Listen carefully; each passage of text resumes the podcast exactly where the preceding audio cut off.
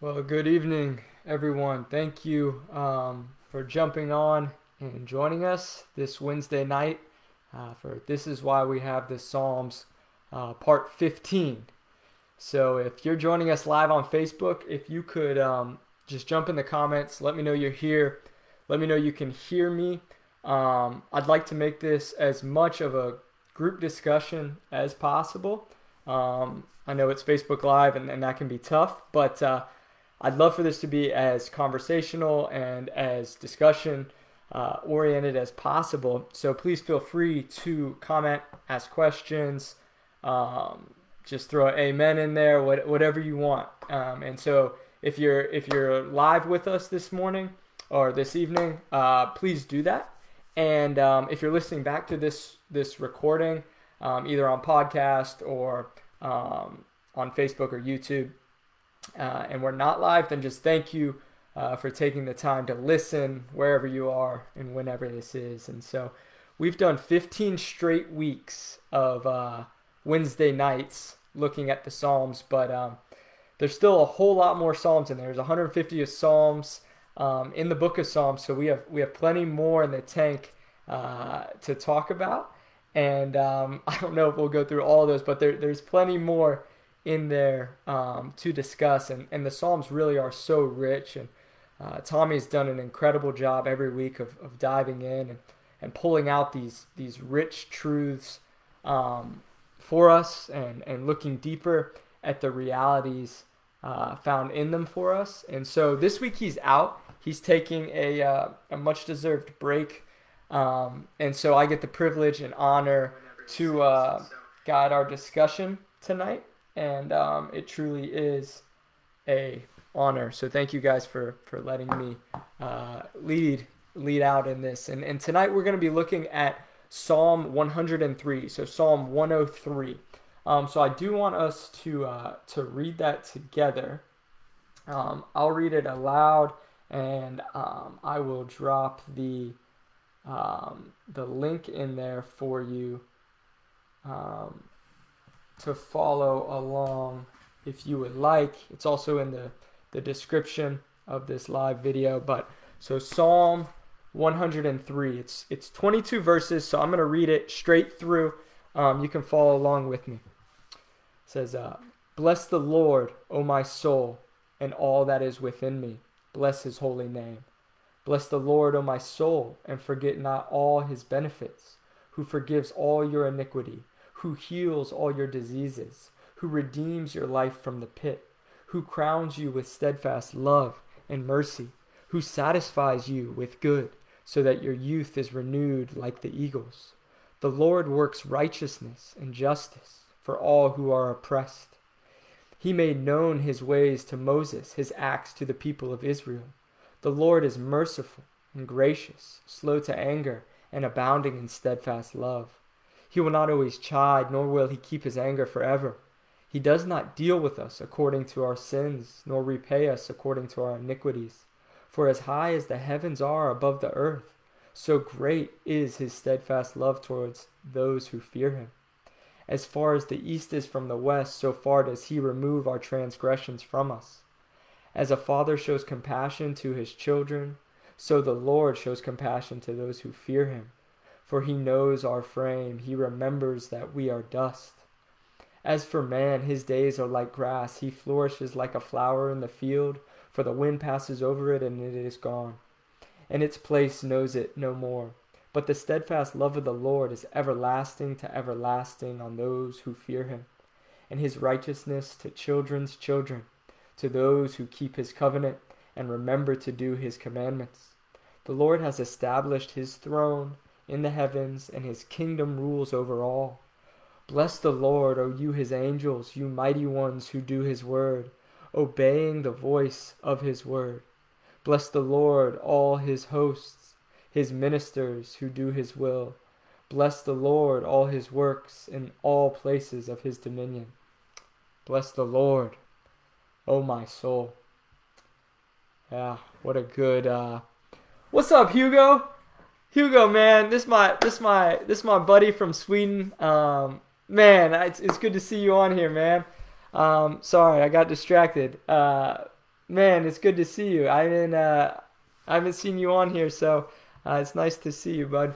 Um, but so looking at Psalm 103 there, I know it's 22 verses, um, but just really, really rich. And so if we just remember that the Psalms are Hebrew poetry and um, they, they're they're really rich, but there's a lot of a lot of um, deep theological ideas we can uh, we can we can pull out. There's a lot of discussion things that we can talk about, and so the main idea, if I if I had to summarize this this uh, psalm in one sentence for you, the main idea that that I feel God was impressing on my heart was this is, and um, I put this in in the description as well, but I said uh, the Lord, who is capable of all things and worthy of all praise, does not give us what we deserve when we fail to keep his covenant and instead calls us to faith filled obedience. I will drop that in the comments for you guys. I'm going to read it one more time because this is this is my main idea for the, for the night. This is where I think um, the Lord is leading us uh, in this psalm. But um, I said, uh, The Lord, who is capable of all things and worthy of all praise, does not give us what we deserve when we fail to keep his covenant and instead calls us to faith filled obedience.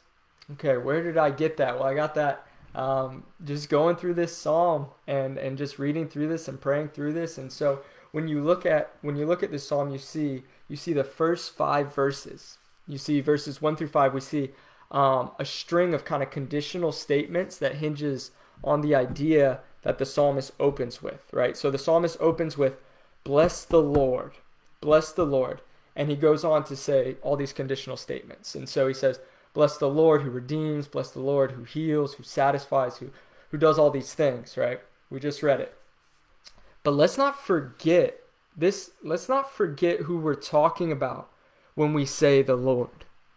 This isn't and shouldn't be taken um, flippantly, lightly. Um, but in, in reading those words in the psalm, I actually I, I became convicted about how we can we can quickly just take them for granted, right? This isn't an ethereal cosmic genie, and he also isn't you know your homeboy from down the street, right? No, this is this is the God of the universe who created all things and is capable of all things. And so, what does that mean to you? Like, who do you say he is? What is your response when you read, uh, "Bless the Lord"? What, what what is your what is your thought process when you see the words "the Lord" or "God"?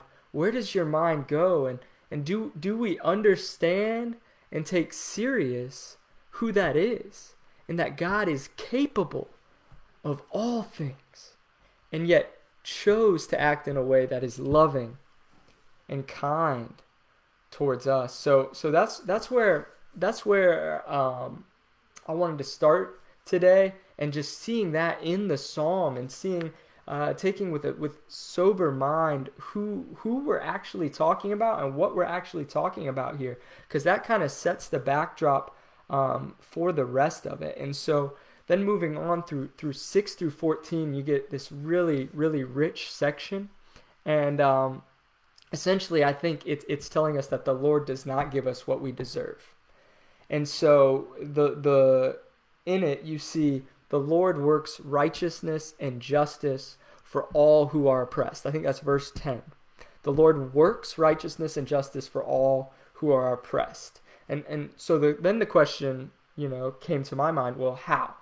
How? And if you guys have questions, feel free, or if something jumps out to you, um, I know I can talk fast, but just jump in the comments. I'm trying to uh, to stay on on top of the comments as well, um, and see see your guys' input. But let's get the roles right here. Okay, let's identify ourselves and God correctly in this narrative. Okay, so so who is doing the action in these verses? In any of these verses, right? Especially 6 through 14. It's it's God that's that's doing um, the actions. and he has the authority to do so. We do not. We are the sinners that he has made out of dust, as it says in uh, verse 14. It says, uh, For he knows our frame, he remembers that we are simply dust. Remember, God is, has made us. We are his creation, he is the creator. And so um, that's what we are. Yet he deals with us with such loving kindness. The God that is capable of all things deals with his creation in in a way um, that is loving and kind. When, even when we do things that go against him and his very nature and his very being, um, even when we deserve destruction, right? Remember, our sins separate us from God. We deserve destruction, yet He doesn't do that. He doesn't do that. And so, um, moving on into to 15 through 19, we, we, we, we see a little bit more on what happens when we're left to our own demise. And we see this destruction a, a little bit deeper um, in, in how that we we fail to keep our covenant with God. We see that throughout the Old Testament. And so, if our standing with God was dependent on our ability to do his commandments and to be the righteousness, we'd fail um, 100, 100% of the time. 100 times out of a 100, we would fail. Right? And and we, we see in verse 18 it says, To those who keep his covenant and remember to do his commandments. Okay, so he's going to establish a throne in heavens and, and his kingdom rules over them. And so we see keeping his covenant, doing his commandments. Well, you and I, we never do that perfectly. We never do that perfectly. This is this is proven um, in the Old Testament, like I said, and and our hearts, since the fall, since Genesis 3, are just these sin factories that are bent away from God. And that's that's bad that that's bad news, but but that's okay. Um, that's okay. We can we can accept that bad news because because there is good news, right? And and if you aren't okay with the fact that that um, uh, that that you can't um, be perfectly righteous and that you can't keep his covenant perfectly if if you aren't okay with that and and you want to depend on yourself uh, to earn your righteousness with God then then what you're saying is that you aren't okay with Jesus. You aren't okay with who he was and you're essentially saying his work on the cross was not enough you yourself need to be your own savior. You need to do enough things to uh, meet the righteousness of God, to to remember to do all His commandments in the Old Testament, you to to to to meet that covenant perfectly. And you know, we we fail to meet that old covenant with God. The whole Old Testament speaks to that. And so Jesus, God in the flesh, came to meet it for us and perfect it by becoming that sacrifice for us. And so as we're as we're getting to the end of this psalm here, um, you see the last uh, three three or so um, verses. We see what our appropriate response would be then, right? So if if God is is King of the universe, He doesn't uh, give us what we deserve when we sin, which we all do, because um, we deserve destruction. So, okay, so what what is our response? And so we see in verses 20 through 22, our response is a heart of faith in obeying God and loving His word. And so this ability to obey or, or do His will, um, to do His His will, it can only flow from a heart that is changed. So this faith change transforms us. And this faith is by grace alone. So this means you can't muster up faith on your own. Remember you you were dead in your sins and trespasses, which which we all have. We all got baggage. We're all bent towards sin. But God, right? God, remember who has the authority? God has the authority to do anything. And God is the is the one in this psalm um, doing anything. And even our ability to respond to the gospel is a gift, a gracious, gracious gift of God. And, and so just looking at this psalm, I know I sped through it there. It was 22 verses. I didn't feel like we had enough time to go through through each line, um, but I did try to chunk it up there for us.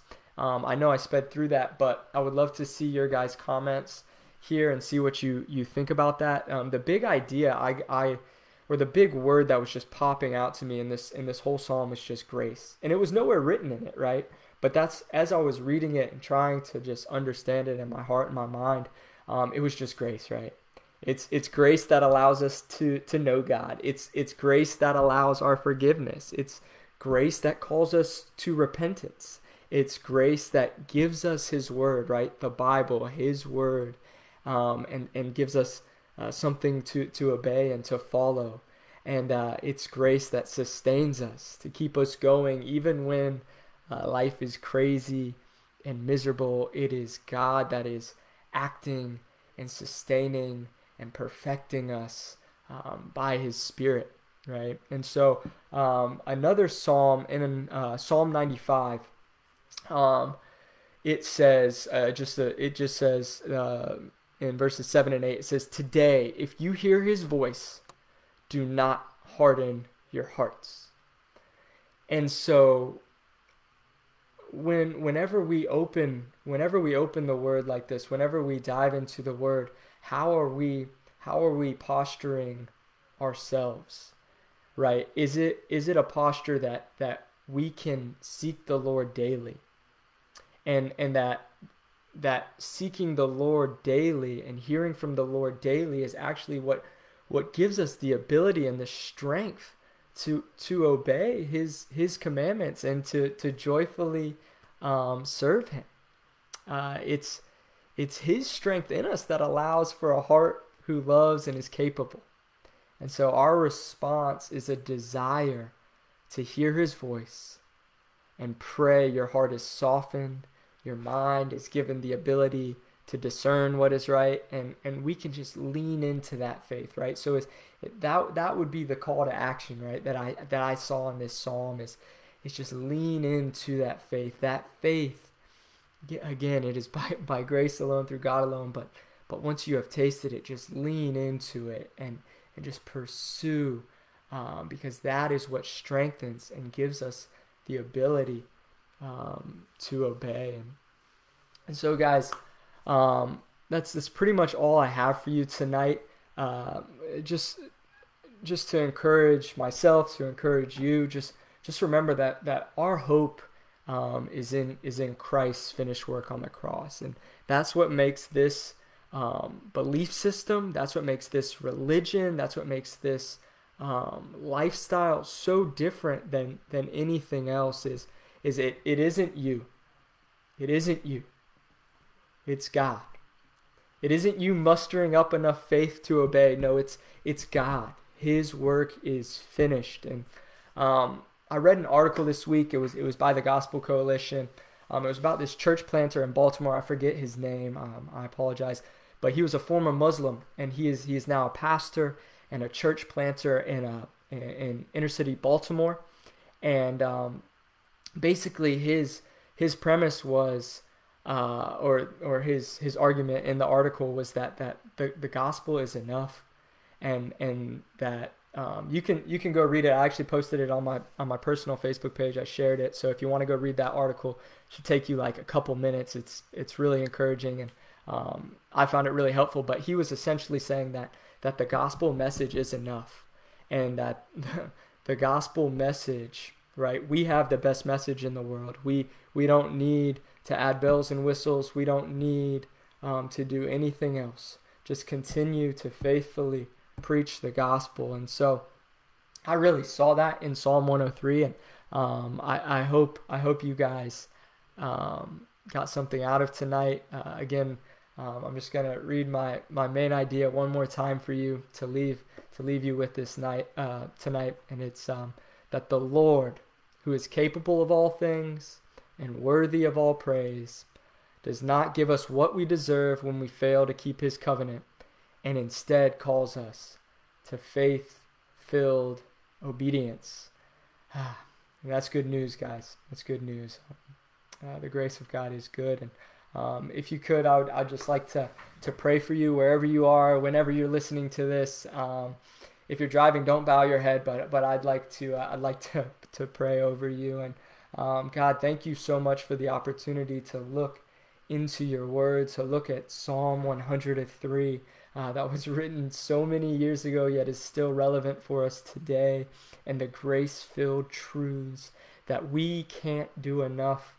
Um, we can't uh, meet your commandments perfectly. We can't uh, be uh, righteous enough, and that's okay, God, because we can rest in the finished work of you, Jesus, on the cross, and that you are continuing to draw us back to you, that you are softening our hearts uh, to a posture of faith where we may joyfully obey and serve you for the rest of our lives, God. And um, I'm thankful for that, and I pray that um, over uh, each and every person listening to this uh, right now. God, thank you. We love you. Pray this in your name. Amen. All right, guys. Again, thank you for joining me tonight. Um, uh, I will go back here through the comments. I do see some. Alicia, I see I see your comment. Amanda, I see um, your comment. Oh, I autocorrect might have got you, Amanda. Grave fits perfectly. Yeah, Grace Grace fits perfectly. Um, yeah, thank you for, for jumping in the comments there. Um, I'm glad I'm glad you found it uh, helpful. And um, yeah, if you guys are listening to this later, you can go ahead and add your comments as well. Um, yeah, you guys have a have a good night. Um, God bless.